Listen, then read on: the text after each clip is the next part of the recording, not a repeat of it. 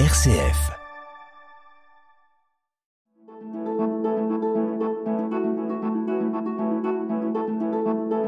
Itinéraire. RCF.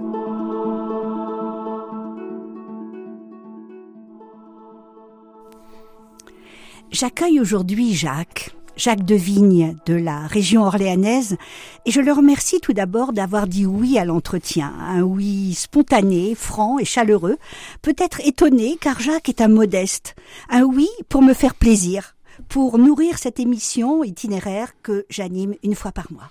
Mais moi, j'ai voulu l'inviter à venir partager sa route, car derrière ses allures pleines de modestie se cache un énorme talent.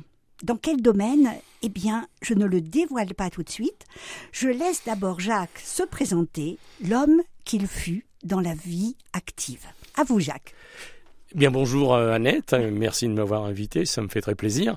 Eh bien je vais me présenter tout simplement, je m'appelle Jacques Devigne, j'ai 72 ans, donc je suis retraité depuis une dizaine d'années. Et bien je suis marié, j'ai une grande fille euh, qui vit aux États-Unis, en Californie. Et puis bah, je pense qu'elle a hérité du, des goûts des voyages un petit peu peut-être à grâce, à cause, je ne sais pas comment le dire. Mais dans ma vie active, moi, j'étais, j'étais salarié d'une grande entreprise, un grand groupe électronique français qui s'appelle Thales aujourd'hui, qui s'appelait Thomson CSF à l'époque. Oui. Et euh, j'ai eu la chance de, de, de, disons, à travers mon métier, de, de voyager beaucoup, euh, parce que le radar de surveillance aérienne, euh, quand il est développé, il faut aller l'installer chez le client. Et il y a des gens qui veulent pas bouger de leur labo, de leur bureau. Et moi, je faisais totalement l'inverse. J'avais envie d'aller installer les produits qu'on développait, ce qui m'a amené à voyager euh, ben, dans des tas de pays, euh, euh, Libye, Irak, Qatar. On en parle beaucoup d'ailleurs du Qatar en ce oui, moment. Oui, effectivement, je pense que vous êtes aussi un amateur de foot et vous suivez ça. Oui, je c'est pas ma priorité, mais je le suis, surtout un événement quand même qui, qui arrive que tous les quatre ans. Hein. Donc j'ai pas mal voyagé. Donc quand on parle radar, il faut pas penser à ceux qui sont sur le bord des routes pour piéger l'automobiliste. Hein, moi, c'est des radars pour le contre que c'est l'outil qu'utilise le contrôleur aérien pour le, le trafic. Et la gestion du trafic et donc j'ai donc pas mal voyagé donc j'étais oui Égypte aussi Tunisie et puis après l'Afrique du Sud l'Inde Sultanat de Brunei Turkménistan, Ouzbékistan, Azerbaïdjan, Grèce, Allemagne. Enfin, voilà, il y a des pays où on est très dépaysé. Et puis d'autres euh, en Europe où on l'est beaucoup moins, comme la République tchèque ou l'Allemagne. Mais ça a été un vrai bonheur parce que euh, même si la routine, elle s'installe forcément même à 10 000 kilomètres de chez soi, euh, bon, on découvre forcément un site nouveau, des gens nouveaux, des clients nouveaux, des cultures nouvelles. Et c'est très enrichissant. Oui, certainement. Et on comprend quand même pourquoi Alice, votre fille, est une grande voyageuse. Alors, c'est un petit peu différent. Elle, elle, elle voyage. Bon, disons, elle, elle s'expatrie. Euh, moi, mais c'était des missions qui étaient ponctuelles, qui pouvaient durer. Bon, j'ai fait trois ans de Libye, par exemple, hein, huit mois d'Irak, neuf mois d'Égypte, mais j'ai fait aussi des missions très ponctuelles de trois, quatre semaines. Euh, alors que ma fille, elle, c'est un point de chute définitif, hein, la Californie. Et peut-être que je lui ai donné le goût du voyage euh, indirectement. Enfin, j'ai une toute petite anecdote concernant ma fille. Quand elle était petite à l'école, euh, on demande souvent aux enfants de dessiner leurs parents. Et quand elle l'a dessiné, sa maman et moi, moi, elle m'avait dessiné avec une valise. voilà. Ah, c'est très joli comme souvenir. En fait, Jacques, euh, on a tous en soi des rêves d'Icare. Et je crois que pour des raisons médicales, vous n'avez pas pu réaliser le rêve que vous vouliez, c'est-à-dire d'abord être pilote. Alors voilà, c'est un petit peu pour ça que je me suis retrouvé dans le radar de surveillance aérienne, parce que je voulais effectivement garder un contact avec l'aéronautique, avec les avions. Et mon souhait effectivement de gamin, c'était des pilotes pilote de chasse, pilote de ligne, enfin est aux commandes d'un bel avion. Et puis ben la sélection est très dure euh, au niveau, enfin à tous les niveaux, hein, mais au niveau médical, ça, on n'a pas le droit à l'erreur. Euh, donc comme j'ai un petit problème de chromatisme, c'est-à-dire que je confonds un peu, je suis pas franchement daltonien, je confonds pas le rouge et le vert, mais j'ai des problèmes de nuances et ben je me suis fait éliminer à l'admission, à la visite médicale d'admission. Donc forcément, oui, on est déçu. Hein. On a un rêve de gamin, on peut pas le réaliser. C'est très frustrant, ça fait mal.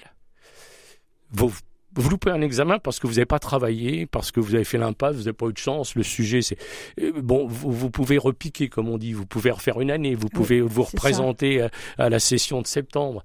Euh, là, c'est il y a rien à faire. C'est Dame Nature qu'on a décidé autrement. Donc il n'y a pas de correction, il a pas de correction possible sur le chromatisme. Hein. Autant on peut avoir des lunettes de correction de vue, euh, mais pour les couleurs c'est éliminatoire. C'est un critère de sélection comme un autre, hein, parce que l'offre et la demande en aviation, elle est quand même, il y a toujours plein de gens, plein de gamins qui rêvent de voler, et puis ben les embauches sont un peu plus, un peu plus rares, quoi. C'est et donc il faut être parfait à l'admission. Itinéraire sur RCF itinéraire. Mais vous avez pu au moins voler. Alors oui, oui, oui, ben oui, parce que si je n'ai pas pu en faire un métier, euh, j'avais toujours envie de voler. Donc euh, euh, il y, a, y, avait une solution, hein, c'était donc de, passer un brevet de pilote privé. Hein. C'est-à-dire que la différence entre un privé et un professionnel, c'est qu'un professionnel, il peut être rémunéré pour un travail aérien, le pilote privé n'a pas le droit. Mhm. Donc, comme on m'avait privé d'être pilote, bah, je suis devenu pilote privé. C'est-à-dire que j'ai appris à piloter des petits avions dans des aéroclubs. Et puis, bah, j'ai fait, j'ai pratiqué un peu le planeur, euh, donc le vol moteur. Oh, j'ai fait ça pendant 33, 35 ans. Quand même. Dans divers aéroclubs, que ce soit, euh, je suis natif de Picardie, donc j'ai appris à piloter à Lens, dans l'Aisne. J'ai volé en région parisienne, à Chavenay, à côté de Versailles, à Villefranche-Tarare, à côté de Lyon, à Salon de Provence, à Royan, à la Nantes Atlantique. Euh, euh, ben là où mon métier m'a amené aussi à me déplacer, parce que j'ai pas fait que des déplacements à l'étranger. J'ai fait aussi des missions en France, sur les aéroports ou les bases aériennes. Et donc, quand j'avais un, un temps, une mission assez longue, ben j'allais m'inscrire dans le l'aéroclub du coin. Donc vous avez quand même pu voir euh, être un peu Icar. Ben euh, non, parce que je me suis pas trop approché du soleil. Hein. je suis resté prudent hein, avec l'expérience qu'avec. Non, non, c'est c'est c'est là aussi c'est très instructif euh, comme le métier que je faisais. C'est-à-dire que je suis allé dans des contrées euh, où j'ignorais même l'endroit où j'allais aller, euh, que ce soit des, noms comme Tashkent, comme Ashkabad, comme Abuja. bon, effectivement, c'est pas forcément des pays les plus visités, les plus connus, mais à travers aussi l'aviation légère, on l'appelle légère, j'aime pas le terme, l'aviation de loisirs, on va dire. oui, géographiquement, j'ai découvert plein de choses en France. Hein, j'ai survolé un peu aussi. Donc oh, la troisième dimension, c'est quelque chose de merveilleux. Hein, euh, il y, a, des radars qui vous surveillent, mais cela, c'est pas pour vous prendre en excès de vitesse. Hein, euh, c'est pour la sécurité. Et c'est vrai que géographiquement, oui, j'ai découvert plein de plein de coins en France comme ça qui étaient sympas à survoler. Euh, comme pour dans mon métier, j'ai découvert des capitales, des, des villes bah oui, dont j'ignorais même l'existence, quoi, ou la position géographique dans le globe. Mais on ne se retrouve jamais dans une situation quand même euh, euh, à craindre euh, pour à cause des, des, orages, à cause de, de, oui, de, mauvais temps, à cause de, de la météo. Est-ce que vous êtes retrouvé quand même quelquefois dans ces petits avions qui me semblent fragiles par rapport aux gros bah, disons que la, la, la, différence entre un pilote professionnel, alors Pierre, là, il y a plusieurs niveaux de pilotage, c'est-à-dire il y a le vol à vue et il y a le vol aux instruments. Euh, donc à partir du moment où on pratique le vol à vue, il faut avoir des conditions météorologiques telles qu'on puisse le faire. Euh, donc pour ça, ben, on a des services météo. Quand on a un petit voyage aérien à entreprendre, hein, même si ça fait que ça à 5 ou 600 kilomètres, on prend une météo pour savoir ce qu'on va rencontrer comme nuages, comme mauvais temps, comme le vent, la direction du vent, enfin, etc. on s'y prépare. Euh, c'est mmh. J'avais un, camarade qui était pilote de ligne et qui m'avait emmené une fois à Orly à la PPV, à la préparation des vols, entre un pilote professionnel, même pilote de ligne, et un pilote privé, on fait la même chose. Mhm. à, une échelle plus petite. Mais euh, on prépare sa navigation, on envisage les, les, terrains de déroutement si on rencontre un problème, on prend une météo, on prend, euh, on fait son calcul de consommation pour avoir le carburant qui va bien, on fait aussi un centrage pour en fonction des passagers, des bagages, euh, pour que l'avion, le, voilà, que l'avion soit bien équilibré. et, je veux dire, bon, évidemment, c'est pas les mêmes coefficients qu'on va mettre sur un Boeing 707 ou 777 aujourd'hui, mais la démarche, on va dire, du pilote est la même.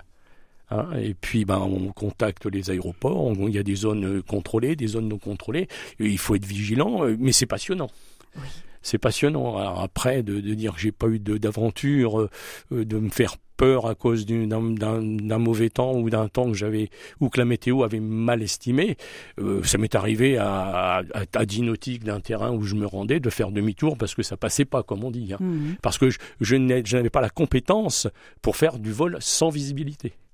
Hein, donc l'aviation que j'ai pratiquée, c'est une avia- avi- aviation VSV, vol, euh, c'est sans visibilité, c'est le VFR, le, le- c'est le vol à vue, c'est-à-dire qu'il faut un minimum de visibilité horizontale, de visibilité verticale, les, les nuages, etc.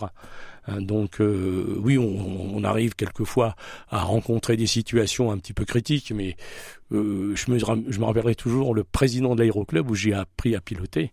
Quand il m'a remis ma, mon brevet, ma licence, il m'a dit faites pas un bon pilote, faites un vieux pilote. Merci parce que euh, bon, ça nous fait tous rêver. Enfin, moi personnellement, c'est vrai que euh, j'aurais été incapable d'être, euh, de piloter, bien sûr. Mais faut Il y a des femmes alors, je- qui je vous-. Je hein. vous coupe, Annick, Annette. Il faut pas lire ça. Et il n'y a pas de, de, de, de, de, dire je n'aurais- j'aurais été incapable. Tout s'apprend. Ce qu'il faut, je pense, c'est la motivation. C'est-à-dire qu'on fait bien les choses quand, on- est motivé. Quand on l'est moins, on les fait moins bien. Enfin, à mon avis. Bon, moi, je me sens davantage motivée pour interviewer un pilote qu'être dans l'avion. Non, non, c'est pas, c'est pas si compliqué que ça à, à piloter un petit avion et un gros non plus. Hein. Euh, les choses se compliquent justement quand la météo va se dégrader. Oui. Quand euh, euh, maintenant, euh, quand je voyageais pour le, le travail, même si j'étais pas aux commandes, j'étais content de prendre l'avion, Mm. D'aller ailleurs, d'aller voir ailleurs ce qui se passe. Hein, même si je vous dis après la routine sur place, le travail est le même. Hein, il faut, faut faire marcher son produit, il faut le. euh, mais euh, euh, oui, le, le bah oui. a- vous savez, Gilbert Bécaud avait chanté dimanche à Orly. Oui. Hein, Ouais, J'étais un, j'étais un peu comme ça. Oui. Voilà, le fait d'aller dans un aéroport, de voir les panneaux de- d'affichage avec des tas de, de, de villes dans le monde partout. Et de voir euh, s'envoler les avions. Voilà, moi j'irai dimanche à Orly. Oui. C'était quoi les paroles? Ah, oh, je sais moi plus. j'irai mais- dimanche à Orly sur l'aéroport, on voit s'envoler des oiseaux pour dans des avions pour tous les pays. Enfin, il y a de quoi Oui, rêver, etc. Quand j'étais tout petit, hein, quand il a chanté ça, Beko, et, et c'est vrai que déjà je rêvais un peu, oui, oui, un petit peu. Eh bien, ce fut votre vie, du moins un pan de vie avec ce métier qui vous a passionné, car riche de contacts. Oui, c'est vrai, oui. Mais Oui. vint la retraite et une reconversion dans un domaine que vous n'avez pas encore évoqué, Jacques, et qui est passionnant, le théâtre. Amateur, le théâtre amateur à Oui. Fleury-les-Aubrais, au théâtre de la Passerelle, dans la troupe du Bastringue. Alors d'abord, une pause musicale, et ensuite je vous propose de nous faire entrer dans les coulisses. Avec plaisir.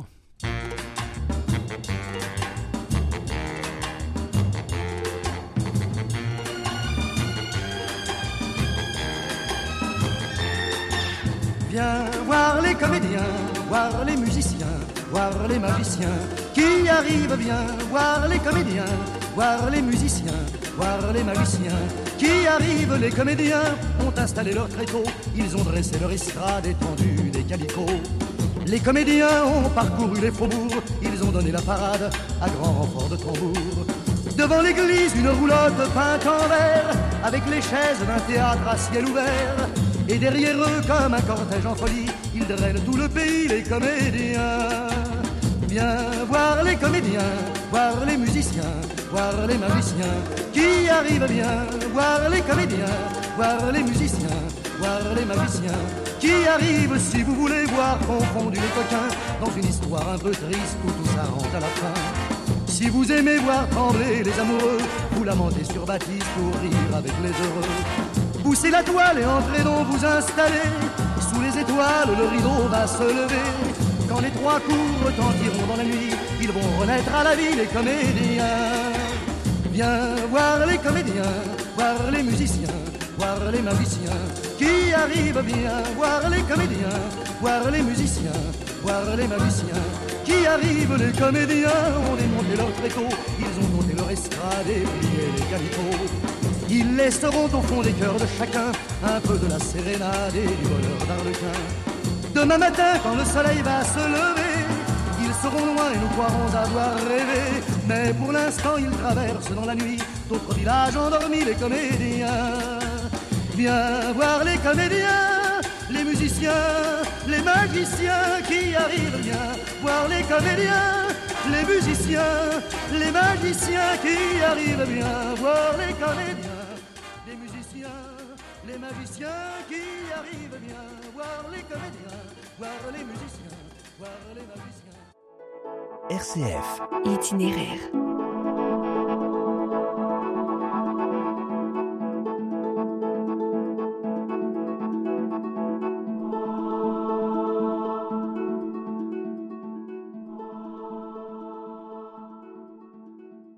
Auditeurs qui prendraient cette émission en cours de route, je rappelle que l'itinéraire d'aujourd'hui est en compagnie de Jacques Devigne, comédien amateur au théâtre de Fleury-les-Aubrais, dans la troupe du Bastringue, et qui nous emmène à présent dans l'envers du décor, dans le monde des acteurs, car jouer, c'est donner un peu de son âme, n'est-ce pas, Jacques? Et je voudrais savoir qu'est-ce qui vous a donné envie de faire du théâtre, de jouer la comédie? Oui, bonne question. Difficile peut-être. Euh, c'est pas facile. Il y a plein, il y a, il y a plein de raisons. Euh, D'abord, je voudrais euh, citer euh, Sacha Guitry parce qu'on dit que je suis un comédien, certes amateur. Guitry disait tous les hommes naissent comédiens à part quelques acteurs. Et en plus, je pense que ça- cette, cette devise peut s'a- s'appliquer au sexe féminin. Toutes les femmes naissent comédiennes à part quelques actrices. Mais bon, on va pas faire de sexisme, c'est pas le but. Non. Non, non, le théâtre, alors, c'est- pas une longue histoire ou une vieille histoire, mais euh, quand j'étais dans, dans, dans le, au lycée, quand j'ai fait mes études secondaires, il y avait un, un groupe théâtral amateur. Donc euh, c'était Oui. le GTLC, le groupe théâtral du lycée de Chauny, Chauny dans l'Aisne où je suis né. Mhm. Et euh, bah, en seconde et en première, j'ai voulu, par curiosité, hein, euh, faire ça.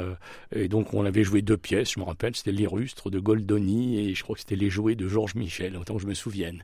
Et puis après, en terminale, mes parents m'ont un peu dissuadé de, de, de, de pratiquer ce genre de choses parce que c'était une année importante, le bac. Le bac. Donc, et ça m'avait bien plu. Ça m'avait bien plu et puis je, euh, voulais euh, renouveler l'expérience. Euh, seulement avec le justement avec le métier que je faisais, c'était très difficile avec les absences ré- répétitives. Je pouvais pas m'engager à dire je vais jouer dans une troupe parce qu'il y a des répétitions à faire de façon régulière.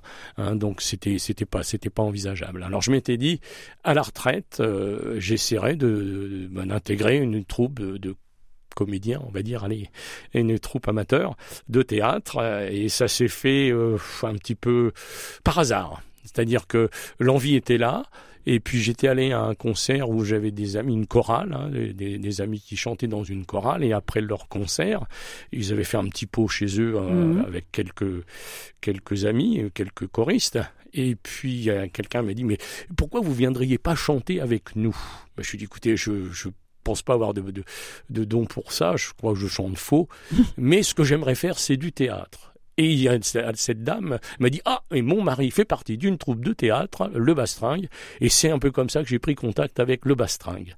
Donc il m'a donné, elle m'a donné les coordonnées donc de, du Bastringue. J'ai écrit à la présidente et qui m'a dit mais le mieux, le mieux pour pour savoir si ça vous va, venez nous voir travailler. Donc je suis allé à une répétition, j'ai été remarquablement bien accueilli, chaleureusement. Et c'était il y a combien de temps ça?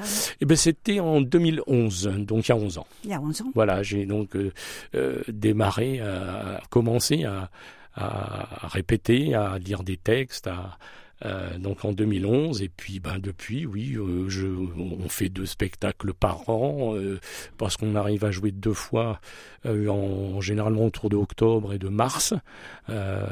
Donc il m'est arrivé de jouer les, deux pièces dans l'année mais généralement on a assez de comédiens pour faire un spectacle une pièce au mois d'octobre une pièce au mois de mars. Et il y a une ambiance magnifique vraiment euh, une équipe technique qui nous qui nous réalise des décors mais vraiment de professionnels. Là on peut plus parler d'amateurs hein, ce, ce sont il y a beaucoup de retraités hein, dans, dans les, les, les- il y a des anciens électriciens ébénistes menuisiers enfin des, des gens qui savent utiliser leurs dix doigts Oui, oui, hein, et qui nous font des décors magnifiques. Et moi, je peux dire, euh, comme spectatrice, que j'aime beaucoup. Je rate pas. Je rate, depuis que je vous connais, Jacques, je ne rate pas euh, une des pièces. mais c'est très bien ça, Et, ça- et- ça- et voilà. Et d'ailleurs, à, à propos de, de ce public, moi je suis dans le public, est-ce que vous sentez la réaction du public? Ah ben c'est essentiel.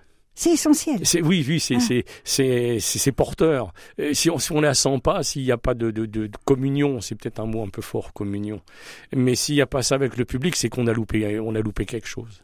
Vous les entendez euh, oui, oui, euh, oui. rire, surtout parce que c'est sou- souvent une pièce drôle. Hein Oui, on fait pas trop de la de tragédie. euh, Ouais, on a, bon, on il a y besoin de pièces a, drôles. il y a eu quelques pièces policières d'Agatha Christie, mais ce qui, est, ce qui est très étonnant dans le public, c'est que euh, une pièce qu'on va jouer, on va le souvent à la passerelle à, à Fleury, on va la jouer trois, trois soirs de suite, et on s'aperçoit qu'il y a des, des passages où les gens rient, et le lendemain le public est pas le même, et il ne rit pas de la même façon ni au même endroit.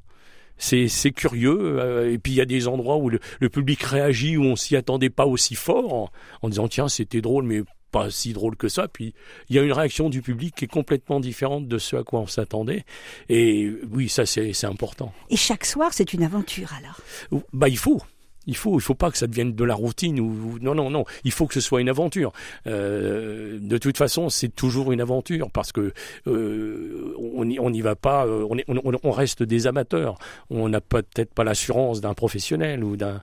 Donc forcément, il y a une aventure, oui. Et puis comme le public est pas le même, je dis, j'ai découvert ça, mais régulièrement. C'est-à-dire que d'une année à l'autre, on s'aperçoit que le, public, pour la même pièce, les mêmes répliques drôles ou ça réagit pas de la même façon. Il ne rit pas aussi fort d'une journée à l'autre. Euh, Et ça, c'est oui, c'est plaisant. On se dit tiens, tiens, hier ils ont pas ri là, ou ils ont ri Ouais. moins fort, ou Ouais. et c'est surprenant parce que le texte a pas. on- nous, on essaye quand même de, de, de respecter notre texte euh, presque à la lettre. hein. Euh, Donc, c'est pas nous qui faisons que le public réagit différemment. J'ai pas d'explication. C'est un constat.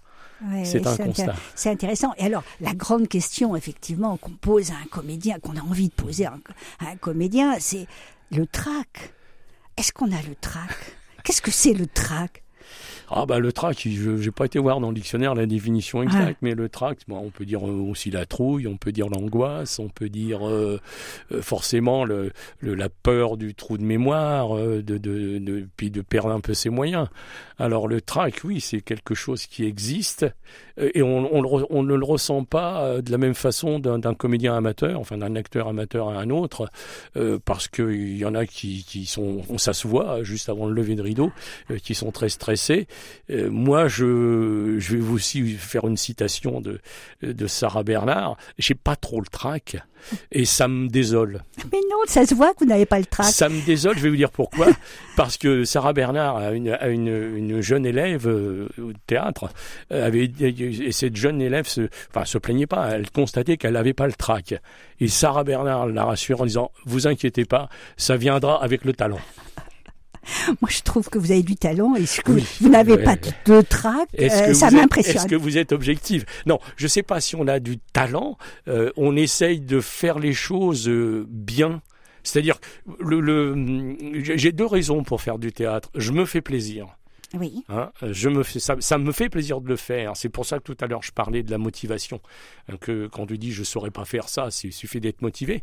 Donc j'essaye de le faire bien et puis je suis entouré de gens qui le font bien et puis conseillé aussi par euh, notre présidente ou les, les- les volontaires metteurs en scène. Mais euh, j'ai envie aussi, euh, je fais ça pour me faire plaisir, mais on a envie de faire plaisir aux gens qui sont déplacés. En tout cas, amis auditeurs, euh, d'ailleurs, on va laisser. les- L'émission passe très vite. Euh, Nous n'avons déjà plus que deux, trois minutes d'antenne. Et je voudrais vraiment euh, que Jacques euh, nous parle de la prochaine pièce qui est en préparation. Parce que, amis auditeurs, vous qui nous écoutez, je vous assure que vous pouvez aller en toute confiance à la passerelle, euh, euh, découvrir cette euh, troupe du Bastringue. Et euh, Jacques, on fait un Oui. petit coup de pub? Ah mais euh, on va faire de la pub, bien sûr. Euh, D'une part, je vais faire une pub matérielle. Le- euh, L'entrée n'est que de 8 euros. Oui. Vous voyez, Oui. mais on essaiera de vous en donner pour beaucoup plus.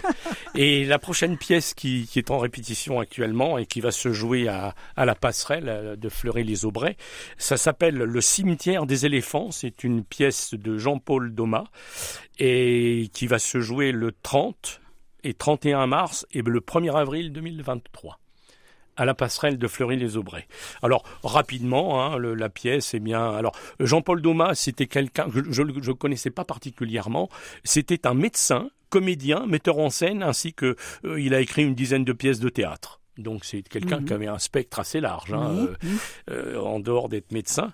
Et donc la, la, pièce Le cimetière des éléphants, c'est une histoire de, de, de, de quatre euh, dames, vieilles dames coquettes encore, Louise, Ludivine, Chloé et Ada, qui passent leur retraite dans une pension de famille.